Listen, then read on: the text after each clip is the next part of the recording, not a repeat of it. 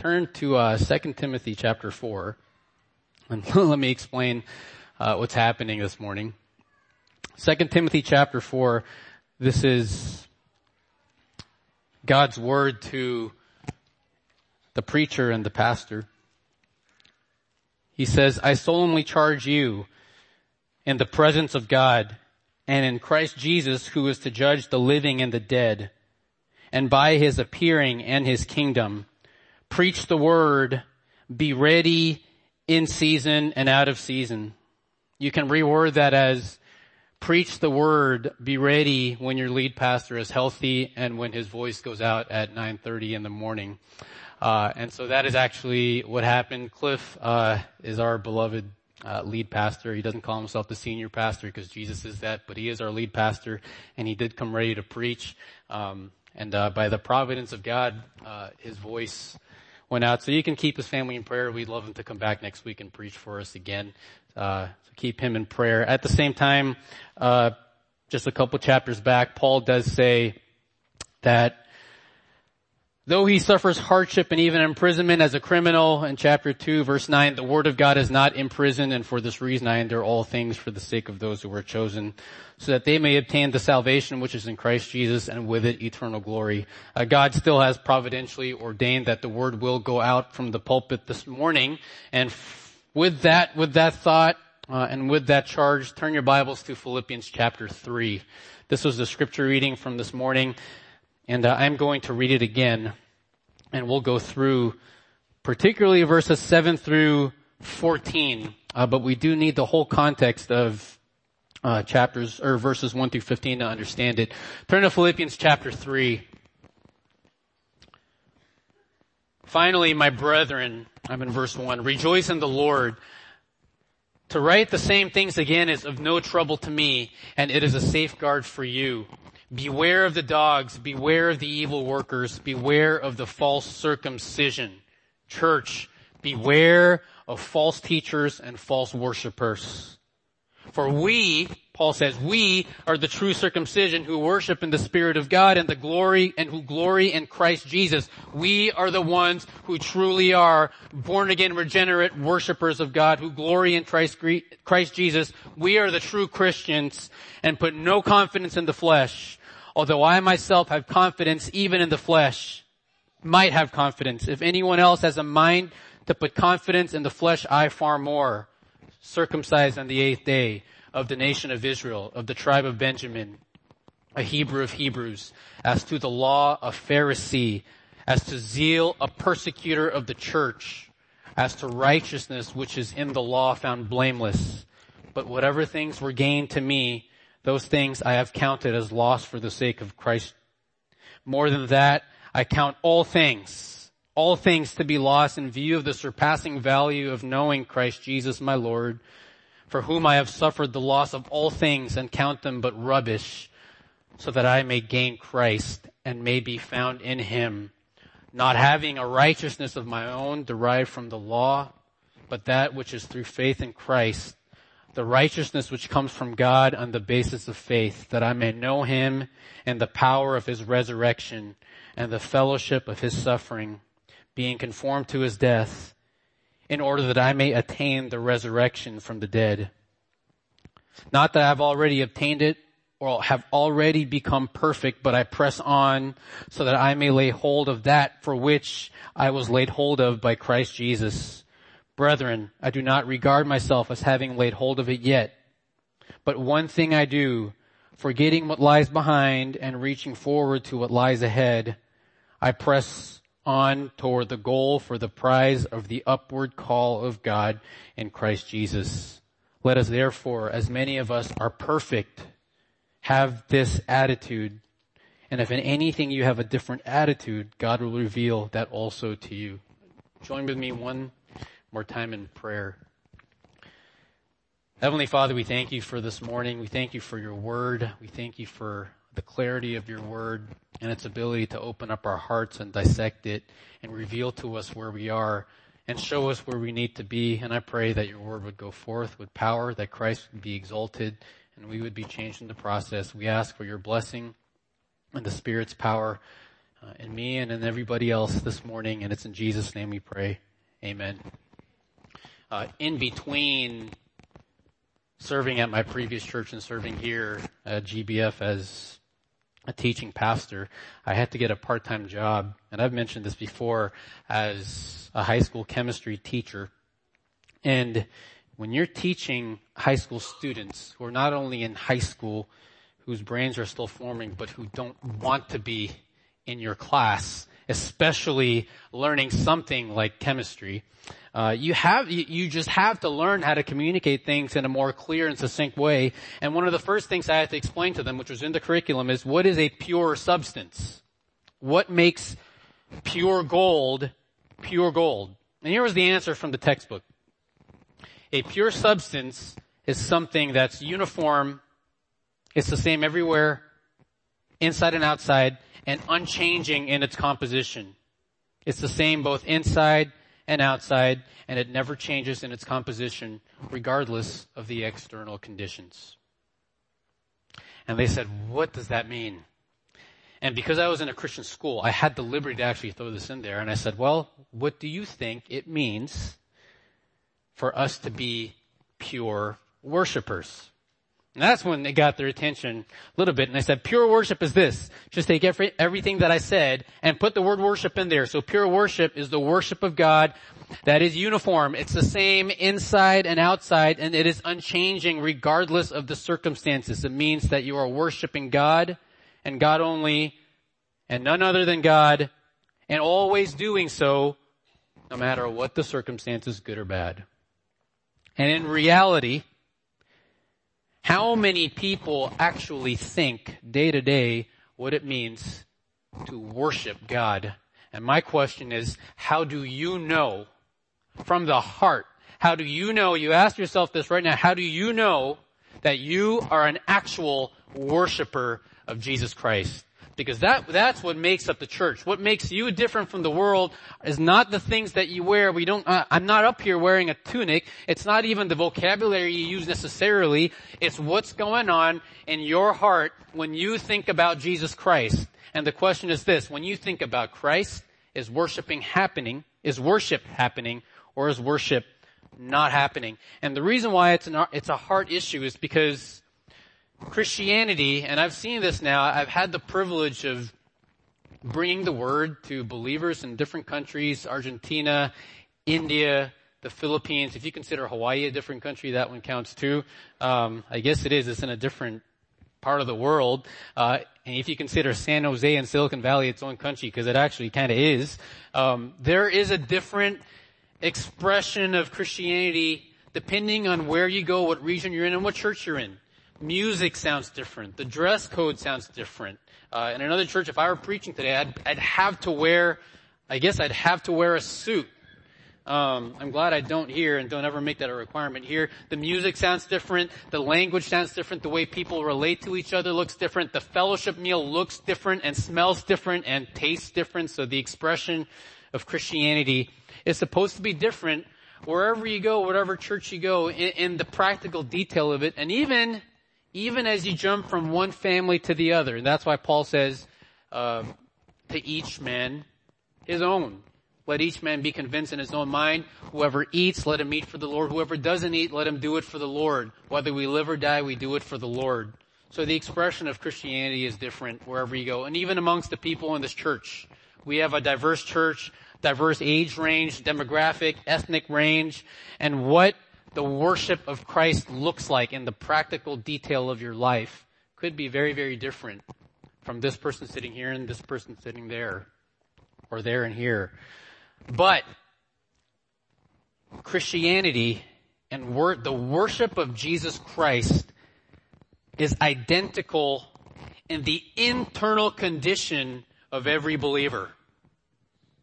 What's happening in the heart as you look at Christ is not up to you. There should be something happening in your heart and it should be the same thing happening in another Christian's heart, wherever that person is in the world, because worship from an internal perspective looks the same. It's in the same way as you can think of every Olympic athlete, no matter what the sport, has one goal. They have one goal. and it's not the silver medal. It's the gold medal. They may train differently, they may wear, they may have a different set of people working with them, but the goal is the same. All Christians have the same goal. All Christians have the same heart.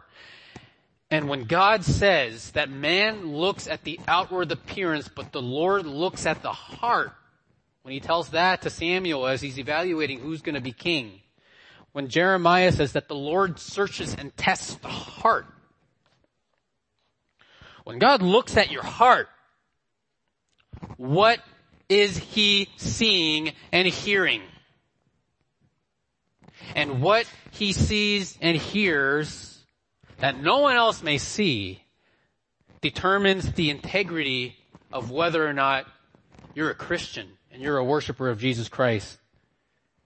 The reason why Paul makes a reference to the old circumcision here, or to circumcision is because the old covenant people Jewish Israel were marked by external circumcision. In other words, how did you know someone was part of the community of God's people? It's because the males in their family were circumcised.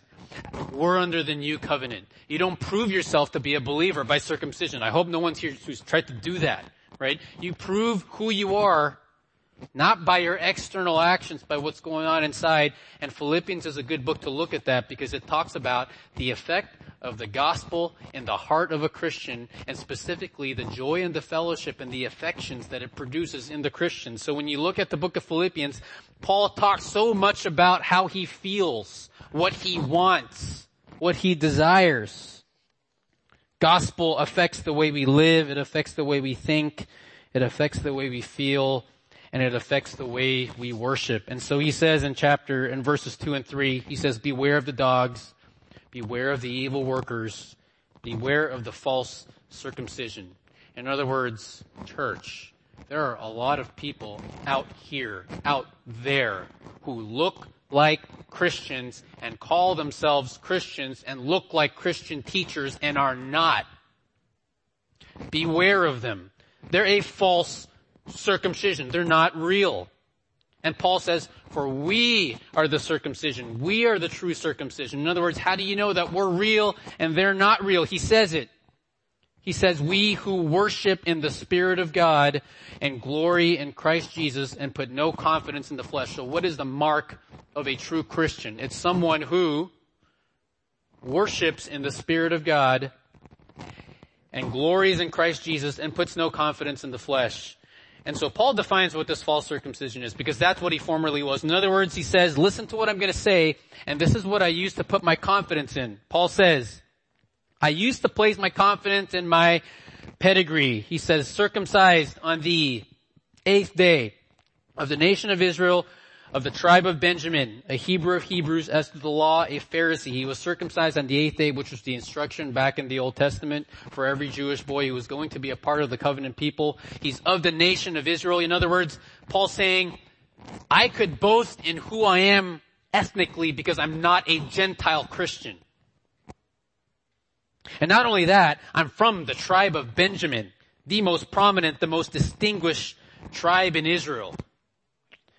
And then he says, I'm a Hebrew of Hebrews. I could have boasted in who I am culturally. I'm not a Hellenized Jew by culture, by custom. I am fully Jewish, he says, by the language I speak. He studied under Gamaliel, the prominent Jewish rabbi. In other words, of all people, I am the Harvard educated Jew. And not only that, but I'm a Pharisee, the most learned, skilled, at least they thought the most learned and the skilled interpreter of the law. So in other words, when it comes to theology, when it comes to Christian education, I am part of the elite. When was the last time you met someone who placed their confidence in how much they know about the Bible? But he says, not only what I learned, but look at what I did. I was a persecutor of the church. I went above and beyond. I didn't just say I didn't like Christians. I actually went from house to house and dragged them out of their house. I am a passionate person. I'm not just an educated person. I'm not just a cultured person. I'm a passionate person. I'm zealous more than any of you. And if it was up to me, my former self, I would have used that as a way to prove that I am a true follower of God. When was the last time you've met someone who placed their faith and boasting and how passionate they are. But then he says, he goes a step further. This is incredible. He says in verse six, as to the righteousness which is in the law, found blameless. In other words, I met every requirement, at least I thought, that the law had. And Paul says if there's anyone who could have, who could have placed any kind of confidence in and of himself, it would have been him because of his pedigree, because of his personal achievements, and because of his personal piety. But Paul says, I'm scratching that. This is why I'm a worshiper of Christ. It's not because of who, of what I've done. The reason why I am a worshiper of Christ is because of what goes on in here when I think of Him up there. And then he says, let those of you, as many as are perfect, in other words, maturity, let those of you who claim to be mature in verse 15 have this attitude. The mindset of a mature Christian is everything you see in verses 7 through 14. There has been no text, no text that has ever challenged me in the realm of my own integrity as a Christian in life and in ministry and the sincerity of my heart and the genuineness of my growth and walk. Because here's, here's what this verse is saying. If verses 7 through 14 is not happening inside of you, if the words that are here are not resonating in your heart, then what are you doing here? And are you who you say you are? Is Jesus Christ, in other words, absolutely supreme in your heart? And listen to what Paul says as he proves, as he says, this is my mark as a true Christian, true circumcision. And there are four things he says. These are the four things that ought to be resonating in your heart. So if you're following along with notes, four heart resonations of a genuine Christian. The four statements that your heart, when pressed, bleeds. The first statement is this. In my heart, I treasure Christ above all else. In my heart, I treasure Christ above all else. Look at verse 7 and 8. But whatever things were gained to me, whatever things I thought were valuable, those things I have counted as loss for the sake of Christ. In other words, when I look at Jesus Christ, everything else looks like sand, everything else looks like dirt, and Christ is a diamond. I'll lose everything for a diamond. All things, not just the things that I used to place my confidence in the past, but in verse 8 he says, more than that, I count all things all things. What do all things mean? It means all things, everything in the past, everything in the present, to be lost. I consider it in my mind, in my heart. This is how I think about Jesus. I count all things to be lost in view of the surpassing value of knowing Christ Jesus my Lord. The word there surpassing, it's that Greek word that means you see something just rising above. Everything else seems to drop down and something is rising above the surface that's of greatest value. Something is showing up in color when everything else is black and white. And Paul says that's what he feels, that's what he thinks when he sees Jesus. You know, I thought about what, what this actually looked like and I didn't understand the fullness of it until I got married. And I remember that and it was a, it was just a, a really unique occasion. It, it's a once in a lifetime thing. If you haven't married, you can attest to it. Um, as soon as I walked out uh, with the pastor and the rest of the groomsmen, tears just started, and I don't cry. I have a hard time crying. You can punch me and I won't cry. Uh, I walked out, and tears just started falling and falling and falling to the point where I coughed out the mint and caught it with my hand that I was supposed to save in my mouth for the first kiss, but I coughed it out because I was crying so hard, and then a tissue had to be passed down the groomsman line to get to me from my grandma so I could wipe off the tears. And then my brother saw that I was crying. I was just, you're filled with emotion, and uh, and he prayed with me. And then the music stopped, and then he whispered to my ear and said, "I think that's her." And more of it started to come.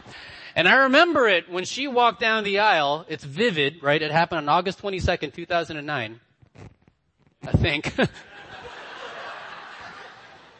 And, uh, everything really did. She said yes. Okay, that's good. I almost said August 21st. Um, everything else seemed to disappear and the only thing I could look at was her. Because everything looked of lesser value. And I hope that if you are a man here who got married, I hope that when your wife walked down the aisle, you didn't say, I can't believe how much I'm losing. I can't believe that I'm sacrificing all the other women in this audience. I hope you looked at her and said, everything else is of degrading value and that is the only person who I want. Correct? And if you don't, I hope you get in trouble tonight. Surpassing value of what? Of knowing Christ Jesus, my Lord. Paul says, my Lord. It's personal. Not just the Lord of the universe, but my Lord, for whom I have suffered the loss of all things.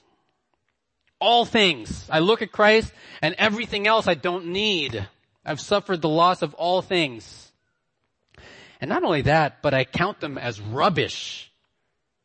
The word for rubbish, the Greek word for rubbish here is what you could translate in English as manure. Let's put it in there. I suffer the loss of all things and count them but dung so that I may gain Christ. In other words, when Paul looks at Christ from his heart and looks at everything else, you tell me, when you see dung, the only thing you want to do is discard it. The last thing you want to do is put it up on display and keep it with you. And I've had enough experience with it because I have two kids and two dogs. And as the dad, you have to deal with a lot of it, especially when the kids were young. And I told someone, I'm glad I took up swimming before I had kids because it was the perfect exercise for changing diapers. You change, you hold your breath, and just turn and breathe, right? Just turn and breathe. Do it to both sides because I didn't get used to it.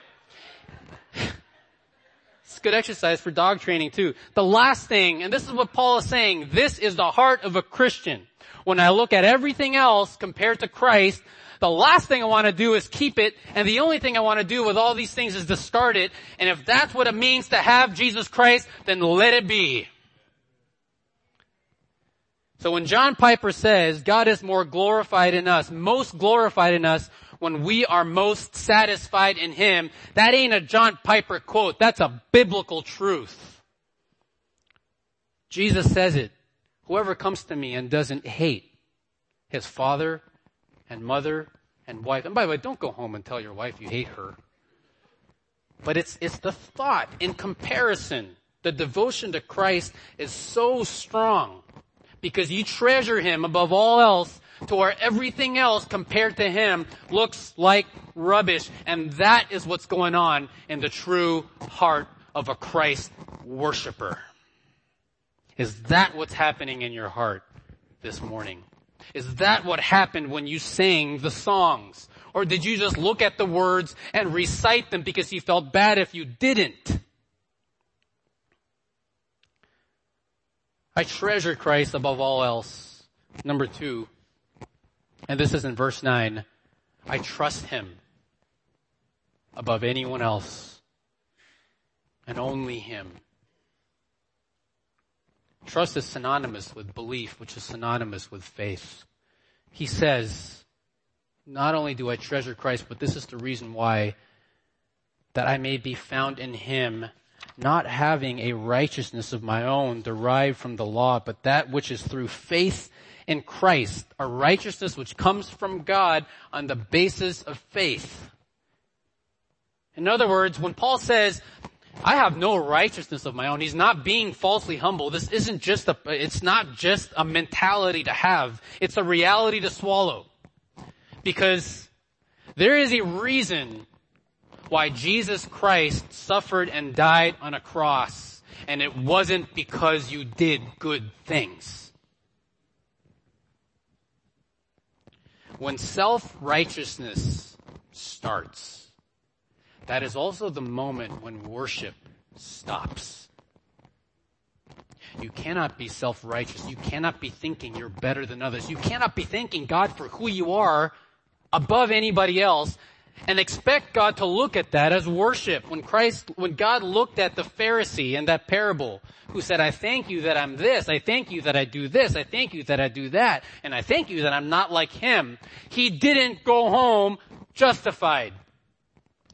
The one who went home justified is the one who said, be merciful to me, or in the Greek, propitiate for me, make an atonement for me, a sinner. You do not love Christ if you haven't come to an understanding of the totality of your depravity. If you feel good about your actions because you compare it to other people and place confidence in yourself, if I were to ask you, how do you know you're going to heaven? And you say, because I do good things then one thing is true. Heaven is one place that you're currently not headed to. Paul says, my righteousness is not of my own, but it's an alien righteousness. It's something that came outside of me that's given to me, a righteousness which is through faith in Christ, which comes from God on the basis of faith. Jesus Christ not only died the death that we deserved, He lived a life that we could never live he had a righteousness. He had the righteousness that you need to stand before God and be justified that we were never able to attain. You know, one of the most profitable things that I ever had a chance to do was to study the Gospels in depth for a period of three years and preach through it because something happens to a preacher when he has to preach through the Gospels and the only thing he's talking about is the life of Jesus. Because you see you see with Christ the righteousness that God is expecting that you can't have. That every person in the Old Testament leading up to Christ wasn't able to have, and every person who's come after him hasn't been able to attain. You look at the compassion, you look at his resolve, you look at his worship, you look at his sacrifice, you look at his obedience, and you look at him and you say, I have not done that, but he has. And if I am going to stand before God and be declared righteous, I need the life that someone else lived. And you look at Christ and you say, that's the one that I want. There was a student who once asked me in a private conversation, how do I know if I'm saved? And I said, why are you struggling with your assurance?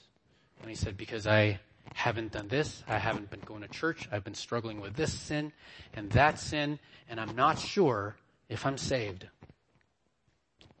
And I just asked him the question and said, do you really believe that whether or not you go to heaven depends entirely on the work of another person? And he said he had never been taught that, even though he grew up in a Christian school and in a Christian home. A true believer looks at Christ and says, his life, what he did, is enough for me to be justified before God. So if someone were to ask you, how do you know that you are saved? Your only answer should be because of what he did. That is where worship starts. That is when worship is happening. And the more and more, I mean, you think about the apostle Paul, he went from saying that he was blameless to being the chief of sinners. Because his perspective grew, his, he matured over time. The more and more he grew, the more and more he saw the reality of his sin, and the more and more he realized that he needed the life of another person to stand before God and not be punished. That I may be found in him, not having a righteousness of my own derived from the law, but that which comes through faith, through trust in Christ. The righteousness which comes from God, not on the basis of works, so that no man may boast, but on the basis of faith. Do you treasure Christ Jesus in your heart above all else? And do you trust Him alone to bring you to the Father and not anybody else? Number three, and this is in verses 10 through 11.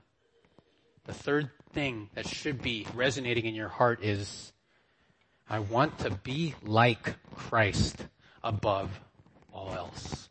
I want to be like Him. I'm not just content that I've been saved from the punishment of my sins, but he says in verse 10 and 11 that I may know him intimately and the power of his resurrection and the fellowship of his sufferings, being conformed to his death in order that I may attain the resurrection from the dead. Romans 6:11 says, consider yourselves to be dead in sin. In other words, I'm not content just to be saved from my sin, but I want to be dead to my sin. That's how I'm going to think about myself and alive in Christ. The person who loves Christ wants to be like Christ, wants Christ to be formed in him like the apostle Paul said. I labor with birth pangs until Christ is formed in you. Because it is no longer I who live, but Christ who lives in me. I have been crucified with Christ. No longer I who live, but Christ who lives in me. And the life that I live is not of my own, but I live by faith in Jesus Christ who loved me and gave himself up for me. The desire of a true worshiper of Christ is to see Jesus Christ formed in him, and he will do anything and everything he can to let go of sin and pursue Christ. He doesn't ask the question, is it wrong to do this? Is it wrong to do that? Are you flirting with sin? In other words, how far can I go? How far can I approach sin without actually sinning? When someone asks, well, is it wrong to do it? Well, is it against the rules to wear a ski jacket and ski boots when you're running a half marathon? It's not against, it's not against the rules, but who does that? Hopefully no one here. Lay aside every encumbrance. Desire the holiness of Jesus, partakers of his divine nature. You shouldn't be asking the question, is it wrong? What you should be asking is, is this what's best? I want to know the power of his resurrection. But not just that, you're going one step further. And this is where your relationship with Christ really gets tested. Because a lot of people will say, I want to be holy. But do you still want that if it means that you have to suffer like him? To what degree do you want to follow Christ? And he says that I may know him not just in the power of his resurrection, but in the fellowship of his suffering. Fellowship, communion, participation, the sharing of his suffering. And when the Bible says Christ's suffering, there's a very specific picture that's coming to mind. It's not Jesus stuck in traffic. It's not Jesus without air conditioning. It's the particular suffering that Christ lived. He, he was kicked out of his hometown. He was persecuted by the Pharisees. He was betrayed by two of his apostles, denied by the one who called himself his best friend, sold for 30 pieces of silver. He was arrested. He was unjustly incarcerated, treated as a criminal. He was flogged. He was mocked. He was teased. He was crucified in place of a murderer. And 1 Peter 1, 22, 23, but if when you do what is right and suffer for it, just think about that. When was the last time you did what was right and suffered as a result? And you patiently endure it. This finds favor with God. For you have been called for this purpose. Since Christ also suffered for you, leaving you an example to follow in his steps. The way with Christ is the way of the cross. And the degree to which you are worshiping Christ is the degree to which you're willing to take one step further. And that's to endure as much suffering as God has ordained if that is what it means for you to follow His Son in everything that you do. Doesn't mean you go look for suffering. You don't have to look for suffering. It'll look for you. When you wear a cross, though, think about it. When you wear a cross on your neck, it's not just an emblem. That is the example. Today, what it would mean for someone back then, when someone, if someone in the Roman Empire were to see you walking around with a cross, that's like someone today seeing you walk around with an electric chair on your neck. execution, criminal execution. This is the extent that Paul says, I have learned to be a worshiper of Jesus Christ. To what extent are you willing to suffer to be with him? To be conformed to his death in order that I may attain the resurrection from the dead. He's heavenly minded. You ever heard of that? That those who are heavenly minded are of no earthly good? That's just not, I don't know how else to say it. That's just not true. The only way you can be of earthly good is to be heavenly minded.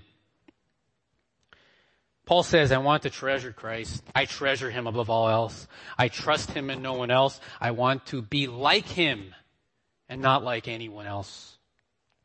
The last thing that goes on in the heart of a Christian, and it's in verses 12 to 14, is that you say, I want to be with him above all else. Not just be like him, but be with him above all else. Paul says, not that I have already obtained it. In other words, yes, I'm a Christian.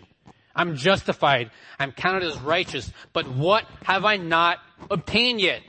Every Christian here should be able to say, there is something that I want that I don't have. Correct? There is something that you want, that your heart desires, that you have yet to obtain. Or have already become perfect, but I press on. The word here literally is to persecute, to chase after, to hone into, to hunt down. There's something that Paul, with all of his energy, is single-mindedly looking for and pressing onward so that I may lay hold of that which was also laid hold of by Christ Jesus. Brethren, I do not regard myself as having laid hold of it yet. But how many things? One thing. As a Christian, your life is really about one thing. How many things do you want in life right now? If you have a laundry list, okay, clean it up. Okay, from 60 things, just make it to one. Paul says, one thing, just like David says, one thing that I ask, that I will now seek, that I may dwell in the house of the Lord all the days of my life and gaze upon the beauty of the Lord and meditate in his temple. How many things does David want? He wants, it's not God and a wife, although that's also, that's also a good thing, right? It's not God in school. It's not God in this and God in that. Paul says, I want one thing. Press on. Persecute. You're like a tracking dog. Ever owned a beagle and you notice what it can't stop doing? It sniffs something and there goes your beagle. Why? Because you don't matter to it anymore. As long as it smells it, it is going to keep going until it finds it. It's amazing when you watch a beagle or any kind of a hound track a fox and the fox is so smart that it actually runs around the dog to see what the dog will do and the dog actually runs in a circle. It's not smart enough to actually look up and see. It tracks it in a circle because it's following a particular scent. And what Paul is saying is, I have heard the voice, I have heard the summon of God. I was dead in my sins, I'm alive in Him, but I have yet to be with Him. I have seen Him, but one day I will be with Him. I've heard Him call, and now I'm going and nothing will stop me from wanting to be there. The problem that we have as Christians today is this preoccupation with trying to get our priorities right. You know, in other words, who should come first? Who should come second? Well, this is the, this is the normal laundry list. It's God first, your family second, it's your kids third, and then I guess you have a three A, B, and C depending on who your favorite kid is. And then you have your ministry fourth, and non-believers fifth, and everything else the truth is it's this. It's Christ first and second and third and fourth because he's really all you want. not saying that life isn't filled with things that we enjoy, but there's a focus. Your life is about I should be able to say, you should be able to say about me, I should be able to say about you, that as a Christian, our lives are about one thing. Jesus. Being with Jesus, being like Jesus. You're resolved and you're focused and you're passionate and you're single-minded and you are unsatisfied in your life until the day comes that you see him. So here was a quote from a song that I thought was very profound. A Christian is someone who spends his whole life longing for the day that it ends. And he says, not just do I press on, but I reach. I reach for the prize. I put the extra, I put the extra gear in there. The prize promise of the upward call of God in Christ Jesus. All Paul wants is to be with Christ. And he tells the Philippians that in chapter 1, verse 21, for me to live is Christ and to die is gain. But if I am to live on in the flesh, this will mean fruitful labor for me, but I don't know which one to choose. Why? Because I'm hard pressed from both directions. Because even though it is fruitful for me to stay here and minister, I have a desire to depart. In other words, I don't want to be here anymore. I have a desire to depart and to be with Christ. And he says, and that is very much better. A true worshiper of Christ thinks this. Jesus is really all I want. Jesus is really the only one I trust. Jesus is the one I want to be like, and Jesus is the one I want to be with. It's Philippians 3, 7 through 14, unveiling the truth of the heart of a worshiper. And you do have to go home and examine yourself and ask yourself, is this what God hears when he inclines his ear unto the confines and the privacy of my heart? No matter what anyone says.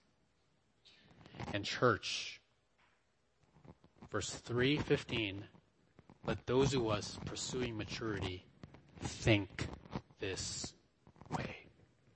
Let's pray. Father, we thank you for Christ, for who he is, for the life he lived and for the death he died, for his resurrection that gives us power to live and gives us the hope that we'll be with you through him. And we pray that our lives would be governed by this description of worship, that we would stand before you with integrity to be able to say that we glory in Christ Jesus and not in anything that we've done, not in anything that we've accomplished, but in everything about who he is and what he's done. We pray for the integrity of our hearts to have clean hands and a pure heart as we stand before you.